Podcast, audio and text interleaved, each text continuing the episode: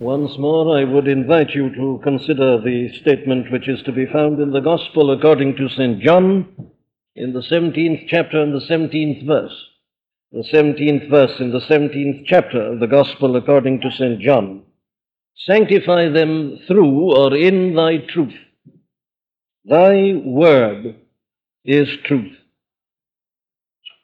We are still looking, in other words, at uh, the truth which sanctifies. It is the truth that sanctifies, and we become sanctified as we uh, are brought into the realm of truth and under the sway and the influence of truth. Uh, we have seen that our Lord is here praying for the sanctification of his followers for various reasons.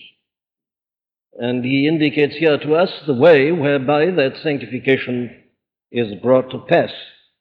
And we have emphasized that it is something that is not done immediately, but mediately, through the Word, through the truth. And we are in process of considering how exactly that is done. Now, last Sunday morning, we took a, a general survey of this truth as it is revealed in the New Testament in particular, but also, of course, in the Old Testament also. And we saw that there are certain uh, characteristics of this truth.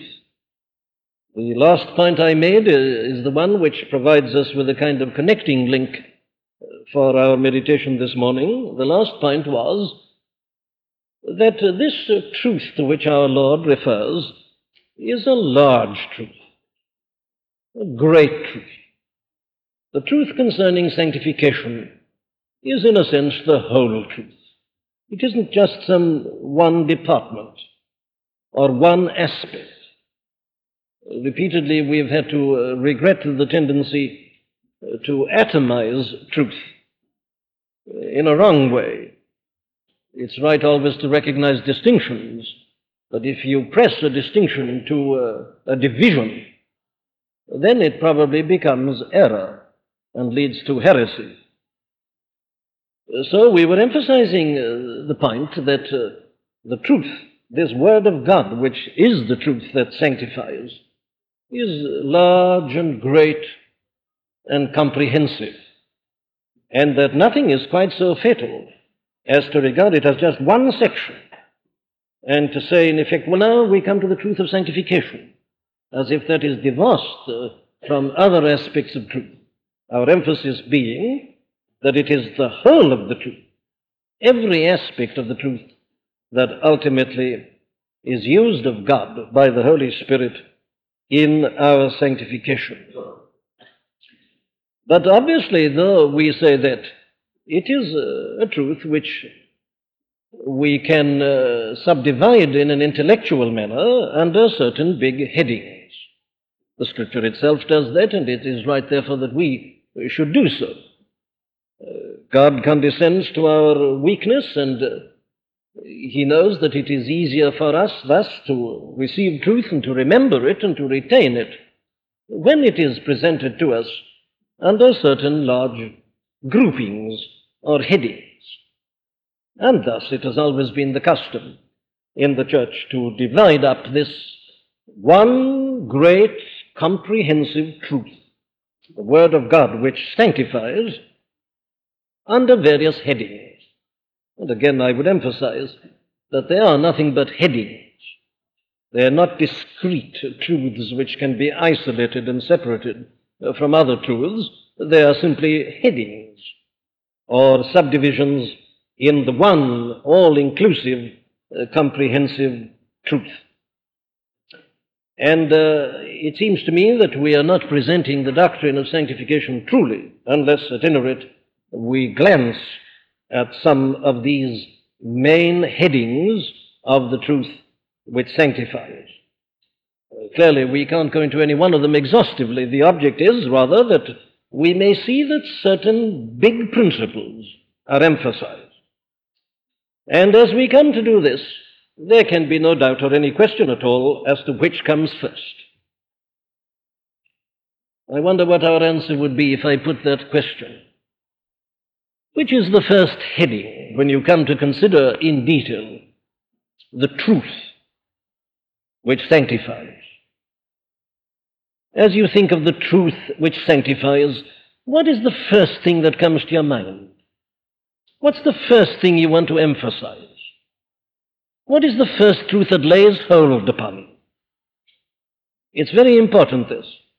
And I say that there can be no question whatsoever as to which aspect of the truth comes first, which heading should occupy the first position. It is, in other words, the truth about God Himself. Now, I wonder whether we all would have started with that. Therefore, I want to emphasize it because uh, I think we must all plead guilty to this that there is a tendency, I'm speaking now to Christian people, and speaking especially to people who take the evangelical standpoint with regard to truth. Is there not a danger and a constant tendency on our part? I say it with fear and trembling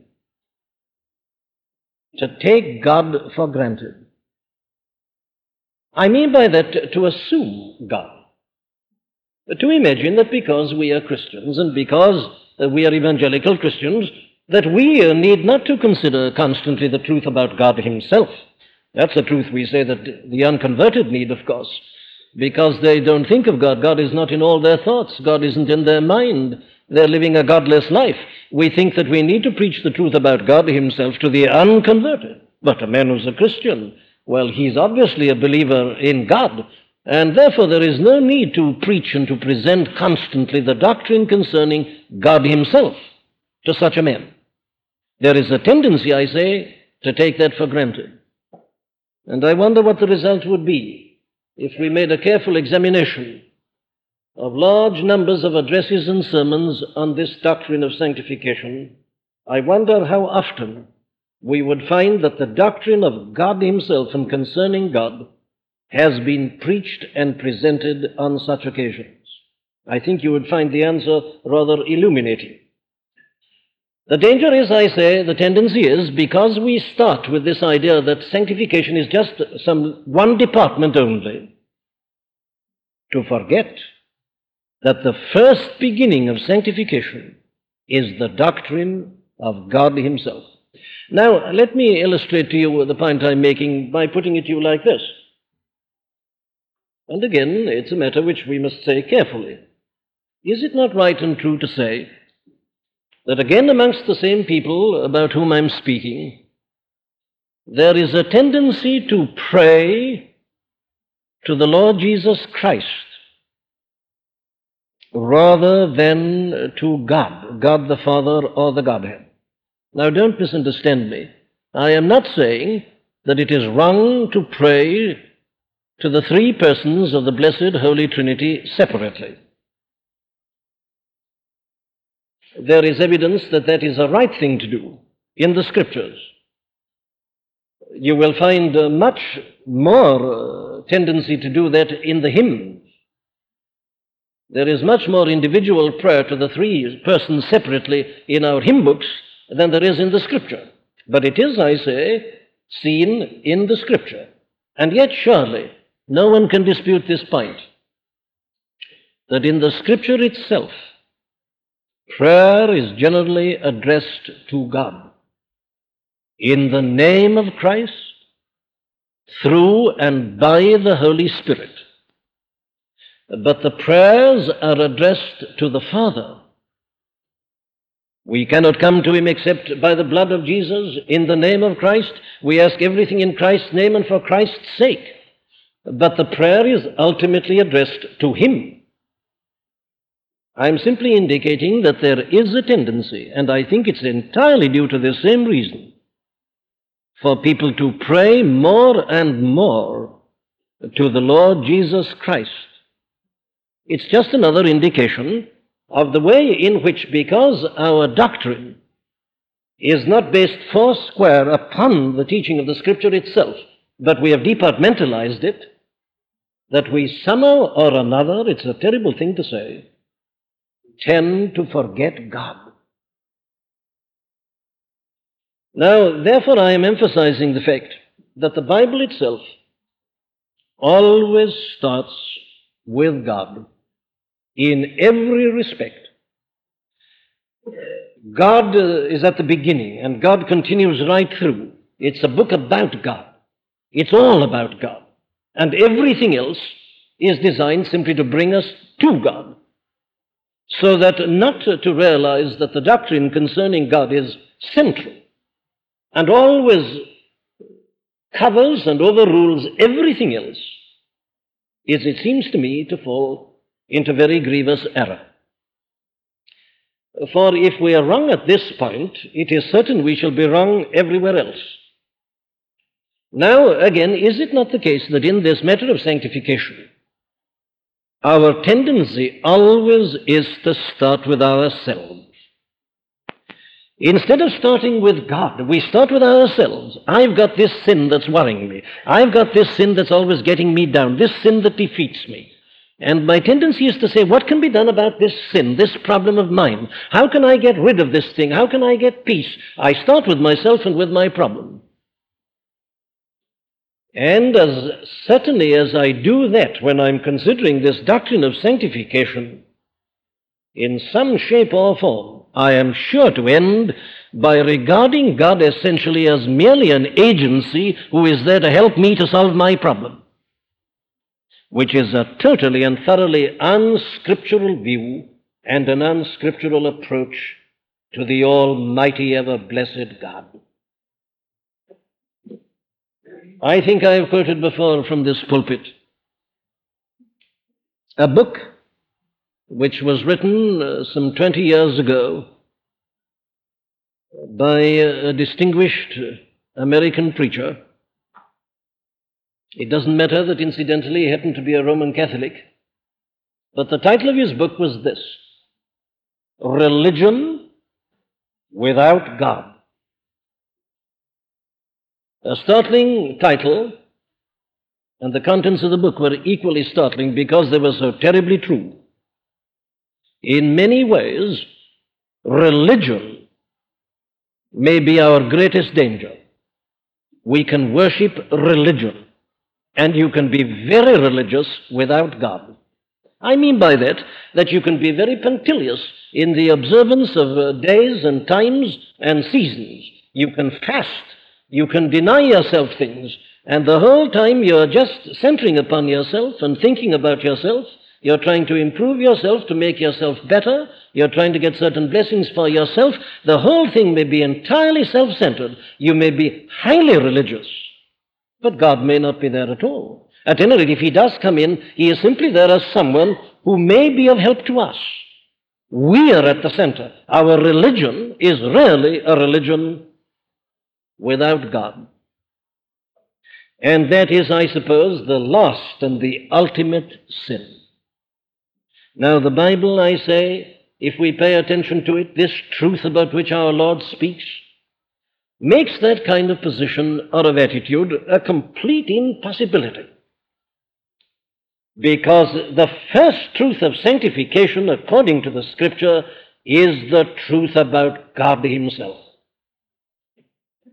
A very convenient way I find of realizing that and of getting it fixed in my mind is to look at it in this way. The condition or the state of sanctification and I repeat again, it is a condition and a state, and not merely an experience. The condition, the state of sanctification, is, of course, the utter antithesis to a condition or a state of sin.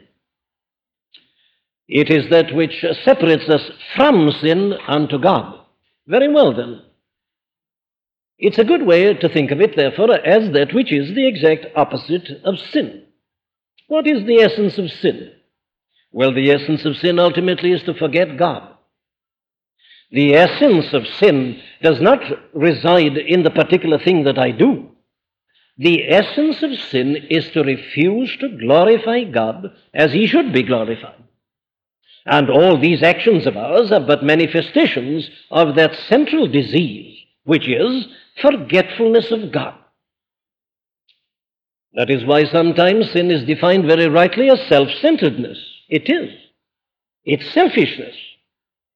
Sin really means that instead of living to God and for God and in the way that God desires of us, we live for ourselves and in our own way and after the manner and the fashion of this world. So that clearly, therefore, if that is your definition of sin, if you say the essence of sin is to be self centered and self concerned and forgetful of God, well, then sanctification of necessity must start with this my relationship to God.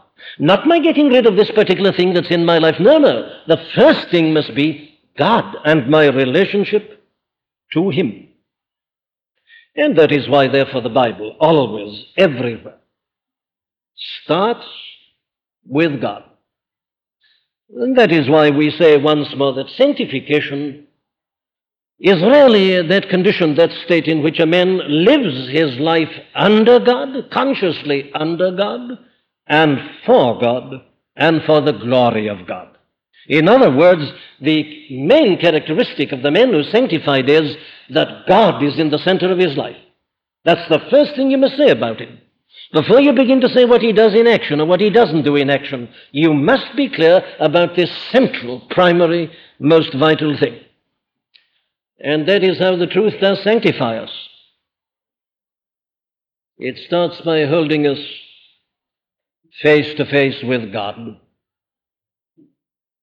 And it tells us the truth about Him. The Bible is primarily a revelation of God. It isn't primarily interested in men, it's primarily interested in God. It's designed to bring men to a knowledge of God, so it's a revelation of God and tells us about Him. And here again, we must be careful to take the whole truth.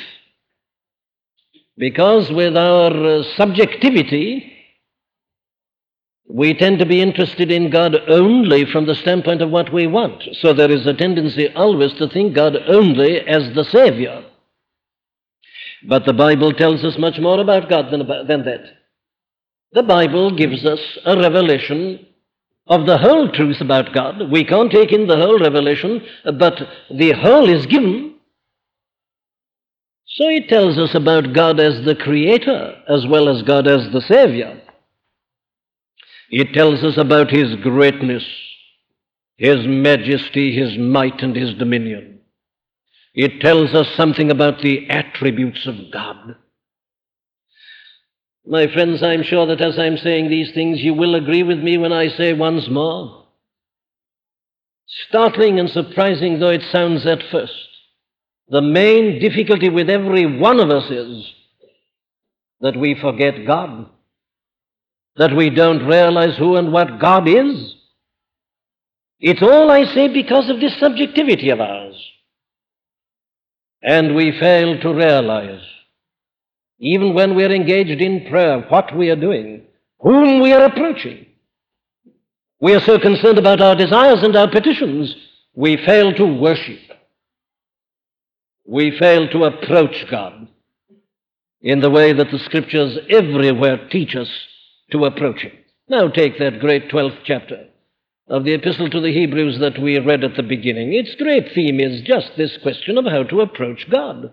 You go to the Old Testament and you see all that ritual and ceremonial, was it meaningless? Why were all these details given about the building of the tabernacle and of the temple? Why were the priests told to present certain offerings and sacrifices? Is this all meaningless? No, the answer is it is all designed to teach men how to approach God, how to worship God. The Shekinah glory is something real and absolute. And people couldn't rush into that holiest of all whenever they liked. One man only went in, and that once a year only, and that always with blood. The whole of the Old Testament, in a sense, is just this great teaching as to how we are to approach God. Oh, yes, says someone, but wait a minute, that's the Old Testament. And don't you realize that Christ having come, everything is entirely different? It is different in this way that we no longer are dependent upon the Levitical uh, ceremonial and so on, and that we have this uh, great high priest. But let us never forget this that the New Testament, in the full light of the revelation of the Lord Jesus Christ, still goes on emphasizing the importance of realizing what we do when we approach God. The fact that I don't go in the strict, detailed way that the ancients went, but that I go in Christ, doesn't mean that I therefore need any less reverence. Let us approach Him with reverence and with godly fear, for our God is a consuming fire. And the Scriptures, therefore, promote our sanctification and our holiness by reminding us about all this. That God, the God whom we approach and whom we worship, is the creator of the universe, the sustainer of everything. There is no end to his might and his majesty, his dominion and his power. It emphasizes in a very special way his holiness. No one ever emphasized that more than the Lord Jesus Christ himself. I must say it again. You never hear him praying, Dear Lord or Dear Father, Holy Father. That's the prayer of him who was without sin at all, who was absolutely perfect. When he approaches God, he prays, Holy Father. This is the truth that sanctifies. A truth that reminds us that God is in heaven and that we are on the earth. A truth that puts us into the right position and into the right setting. The greatest need of all of us is the need of being humbled.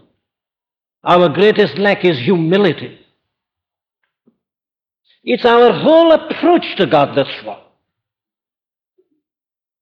And the first great truth that we need to be taught is this truth that here overrides everything else in the Word of God. It is the truth about God's holiness about God's eternal justice, about His absolute righteousness. It is the truth that God is the judge eternal. Oh, but you say, I'm a Christian now, I'm surely not concerned about judgment. The Bible doesn't tell you that. This whole epistle to the Hebrews is just a warning to us to remember that we've got to meet judge, uh, got to meet God as judge and as judge eternal. He's the one who shook the earth, but has now shaken the heavens. He is the judge of all men, and we must all appear before him. Now, that is a part of the truth of sanctification. That isn't to be preached only in an evangelistic meeting. It's of the very essence of sanctification. It's the first principle of sanctification. That our God is a consuming fire. Or listen to John putting it, if you like as he teaches this truth concerning sanctification in his first epistle, the first thing he lays down is this God is light, and in him is no darkness at all. And I'm suggesting to you this morning that you have no right to go on to consider any other aspect whatsoever of the truth of sanctification until you have realized that truly. Very well then. Having started with this great emphasis concerning the truth about God, it emphasizes in a very special way this fact that salvation is God's plan. Now, here again, let me put it in this negative way. Are we not sometimes prone to think of it like this? that salvation really is something that arises, in a sense, from men in this sense that uh, God uh, is just waiting passively for us to come to Him. And that if we go to Him and ask Him for certain things, He will be graciously pleased to give us those things. Our tendency is to think of sanctification solely from our side. The Bible puts it entirely on the other side. Sanctification, uh, salvation is the plan of God, it is the purpose of God, it is the scheme of God. It comes from God, it originates with God, it is something which is worked out by God. The Bible puts it like this that God's great purpose in salvation is to separate unto himself a peculiar people zealous of good works. Everything that has been done uh, in this great design of salvation, he has that as its end and as its object. And we must thought of that. every aspect, every movement, every incident, every event, it all is designed for that. Now, I have always found, again, if I may say a personal word,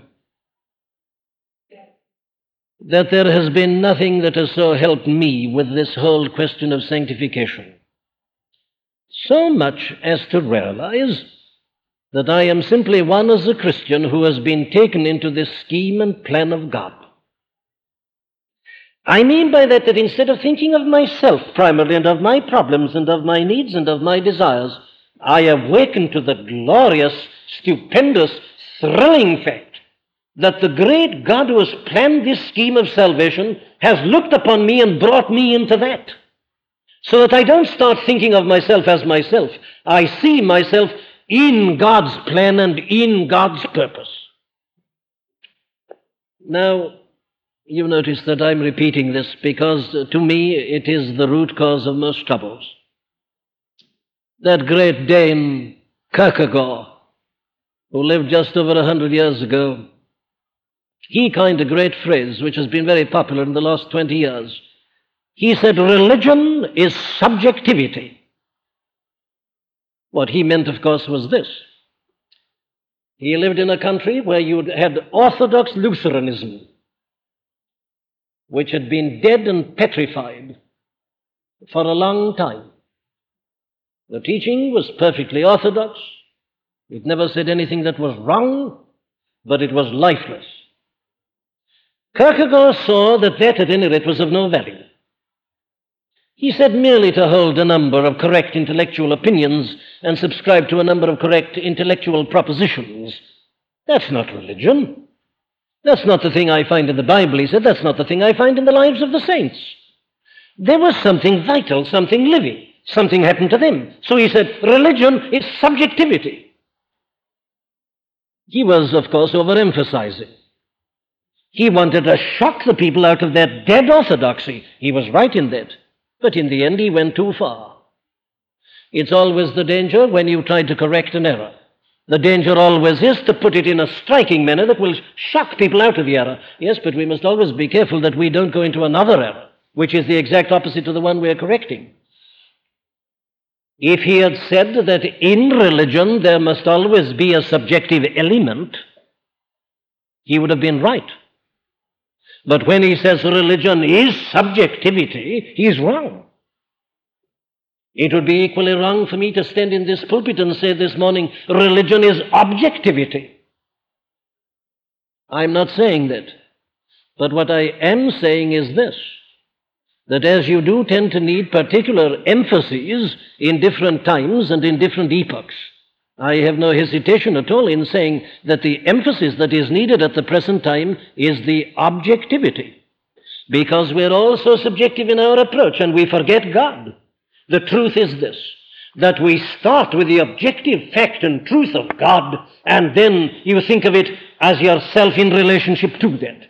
You are objective, you are subjective, it must be both. It isn't either one or the other, it is both one and the other the objective, eternal truth outside myself, God's plan of salvation, then I myself brought into that.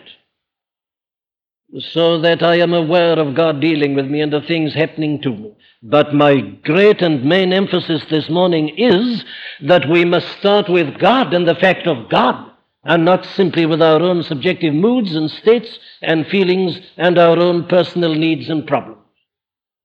Very well, there is the truth in general, but there are certain particular emphases that I want to mention also. What is holiness? Well, I don't know a better definition of holiness than this. Thou shalt love the Lord thy God with all thy heart and all thy soul and all thy mind and all thy strength. That is holiness. Holiness is not simply to have certain problems solved in my life. No. You may get rid of certain sins from your life and still be far removed from holiness. Essential holiness is that condition in which a man loves God with his heart and his soul and his mind and his strength. And the greater the degree or the proportion of each part of the personality that is engaged in this love, the greater is the sanctification. So that to be sanctified does not just mean that you are not committing certain sins while you're enjoying that experience. No, no, that's a negative view. That's a corollary that follows. The essence of sanctification is this, I say that I love that God in whom I believe and who's been revealed to me with the whole of my being. And I don't hesitate to assert that if I think of sanctification in any lesser terms than that, I am being unscriptural. This is scriptural holiness. This is the holiness, the sanctification that is produced and promoted by the truth of God because it is the truth concerning God. Then it follows from that, I think, directly, that a man who does thus love God with all his heart and soul and mind and strength, because he is called upon and even commanded to do so, to such a man, the main thing in life is to glorify God and to show forth his praises. Do you remember the argument of the Apostle Peter in his first epistle in the second chapter? He puts that. He reminds these people that at one, at one time before they became Christians, ye were not a people, but ye are now, he says, the people of God. Ye have been called out of darkness into light. Ye are a chosen generation, a royal priesthood, and holy nation, a peculiar people. Why? What's the object of it all? That he may show forth the praises of him who hath called you out of darkness into his marvelous light. And you know what praises mean there? It means excellences. It means virtues. It means these glorious, marvelous attributes. What is sanctification? Well, sanctification is that condition in which a man is praising God by being what he is. Of course, it includes not doing certain things, but it isn't only that. It's much more his being what he is. In all the totality of his personality and in the whole of his life, he is revealing and manifesting the virtues and the excellencies of God. God, of course, calls us to do that. You see, the whole of the biblical teaching about our sonship in Christ, our sonship of God, is the same argument be ye holy, says God, for I am holy. The reason for being holy is that God is holy. My reason for being holy must not be, well, that I stop committing that sin so that I shan't suffer remorse and have the need of repentance and I shan't be miserable and unhappy. Not at all. I am to be holy because God is holy. Now, isn't that the teaching right through the Bible, the Old and the New? Why did God give the children of Israel the Ten Commandments? Why did he tell them in detail what not to do and what to do? This was his argument always. Be ye holy, for I am holy. He says, You're my people. You're unlike all the other nations. I've adopted you. I've taken you. I've created you. You are my people. I want you to live as my people. I want everybody to know that you are my people. Let your life be such that everybody will know that you are God's people. And it's exactly the same in the New Testament. Let your light so shine before men or amongst men that they may see your good works, but glorify your Father which is in heaven. That's the way you've got to live, says our Lord in the Sermon on the Mount. That's how I'm living. I live in such a way that people see me but glorify my Father. And when He worked His miracles, people praised and glorified God. And you and I are to live like that. That's sanctification. And it's impossible, you see, unless we realize the truth about God. We've got to realize that our whole life is meant to be to the glory of God. The whole purpose of salvation is to make us such that we shall glorify God. And therefore, the test of sanctification is not my happiness, not the sins I've given up so much, as whether I am indeed concerned to live only and entirely to the glory of God.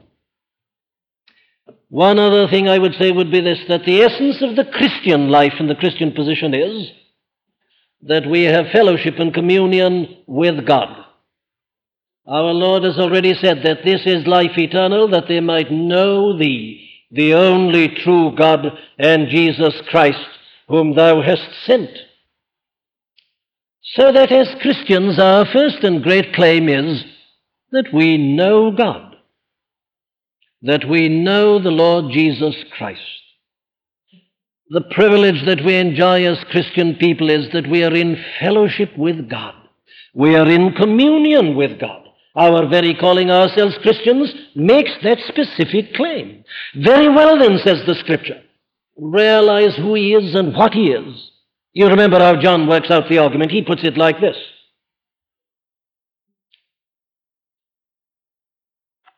He that saith he knoweth Him and walketh in darkness lies, says John, and does not the truth. In other words, he says that this Christian life is really and essentially one of walking with God in the light. And it's true, that is the Christian life. Therefore, he says, if we say that we have fellowship with him and walk in darkness, we lie and do not the truth. He goes further in the second chapter and puts it like this He that saith, I know him, and keepeth not his commandments, is a liar, and the truth is not in him. You see, John's basic definition of sanctification is this that it's knowledge of God which leads to a life that corresponds to that knowledge. In other words, we are interested in the commandments. How often have you heard in sanctification and holiness meetings the Ten Commandments preached, I wonder? But we've got to keep them. It's a part of the preaching, it's a part of the truth, the word that sanctifies. It's truth about God. And to be sanctified is to be in that condition in which we are walking in that fellowship realizing what we are doing and living to the glory of God. So it's still the truth about God which is applied in our lives.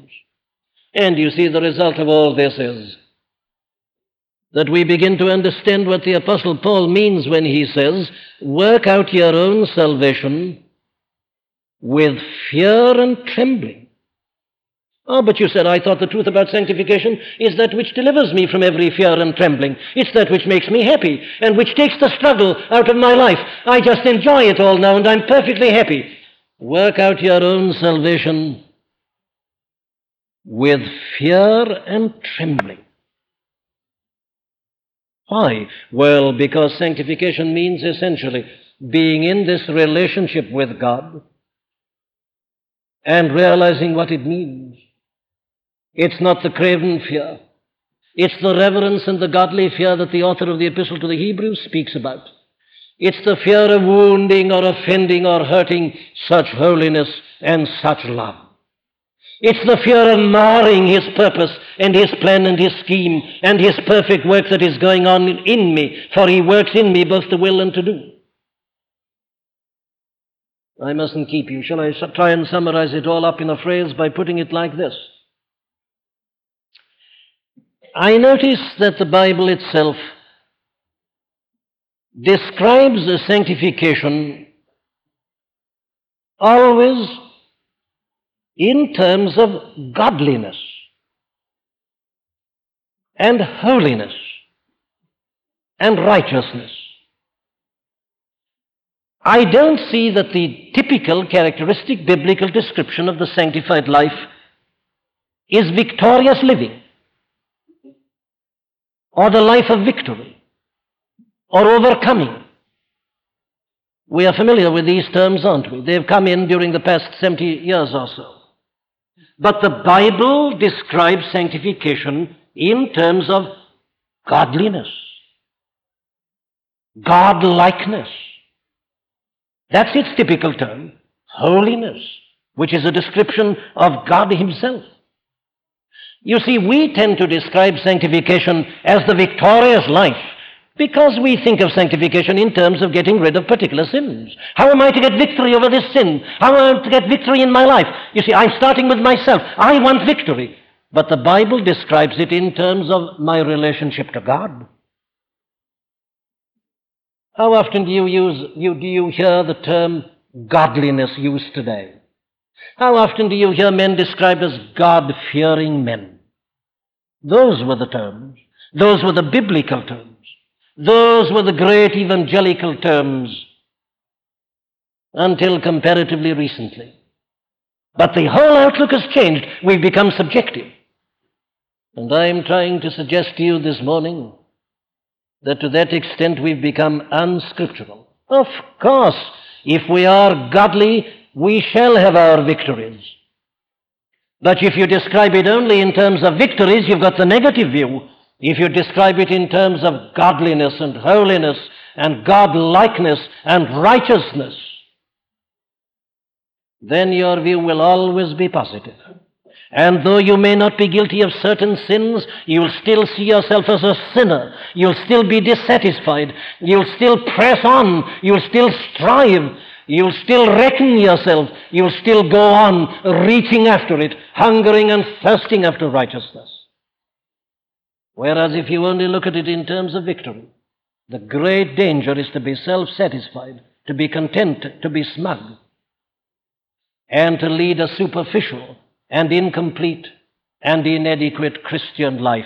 The first message, the first aspect of truth, the truth which sanctifies, is God, the holy, righteous, eternal, everlasting God, who in Jesus Christ has become my Father, and with whom I can walk while I'm left in this life and in this world, and with whom I shall spend my eternity. Let us ever approach him with reverence and godly fear. Let us remember that godliness is the aim. Amen.